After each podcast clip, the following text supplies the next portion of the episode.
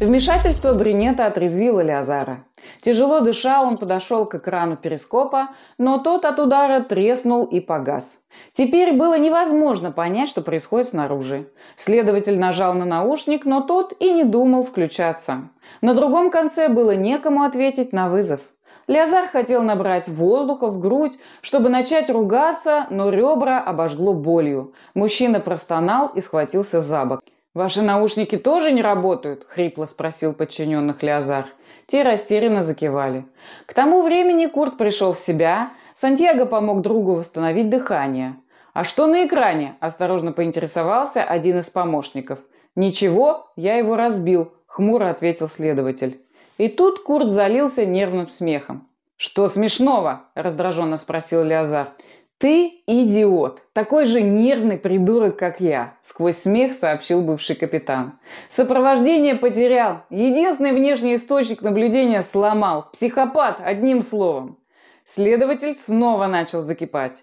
Никому не нравится слышать о себе правду, особенно в такие моменты. «Закрой рот, Ресов, выродок!» – заорал Лязар. «Я, может, и Ресов выродок, а тебе крышка», – утирая кровь с лица, спокойно ответил Курт. И тут следователь изменился в лице. Его пронзила мысль, от которой гнев сменился холодной рассудительностью. Он достал из чехла оружие и направил на собеседника. «Что происходит?» – сквозь зубы процедил Лязар. «Ты облажался, мисс Совершенство», – ядовито ответил Курт. «Я знаю, вы в этом замешаны. Объясни, что происходит. Не обращая внимания на провокации, повторил вопрос следователь. Он взвел курок на старом военном пистолете и приготовился выстрелить. Ситуация накалилась, все замерли. Одному Курту, казалось, было наплевать на опасность. Он насмешливо посмотрел в глаза Леозара и был готов бросить ему в лицо очередную колкость, невзирая на последствия. «Руби, помоги!» – неожиданно прокричал Сантьяго. Леозар вздрогнул и непроизвольно нажал на курок. Пуля должна была впиться в лоб Курта и, преодолев не слишком развитый мозг, застрять во внутренней стенке черепной коробки неудачливого капитана. Однако мужчину спасло очередное своевременное вмешательство самки. Одновременно с тем, как палец надавил на курок, у Леозара подкосились ноги. Он резко потерял сознание, и траектория пули была нарушена. Злобный кусочек металла впился в противоположную стену, не причинив никому вреда.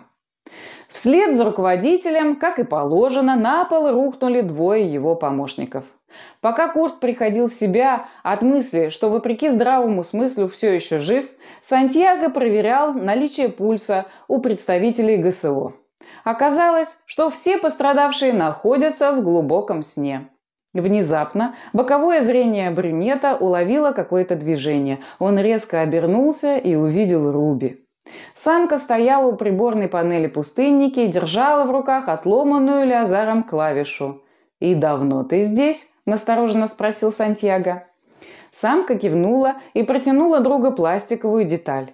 Курт застонал, ощупывая сломанный нос. Он присел на полу и, тихо ругаясь, пытался остановить кровь. Руби отдала клавишу и подошла к мужчине вплотную. Тот никак не отреагировал. Самка наклонилась и провела пальцем по испачканной верхней губе капитана. Но Курт снова не отреагировал. «Ты ее не видишь?» – потрясенно спросил Сантьяго. «Кого?» – оглядываясь, уточнил друг. «Руби. Она стоит прямо перед тобой». Курт посмотрел вперед, но ничего, кроме приборной панели, не увидел.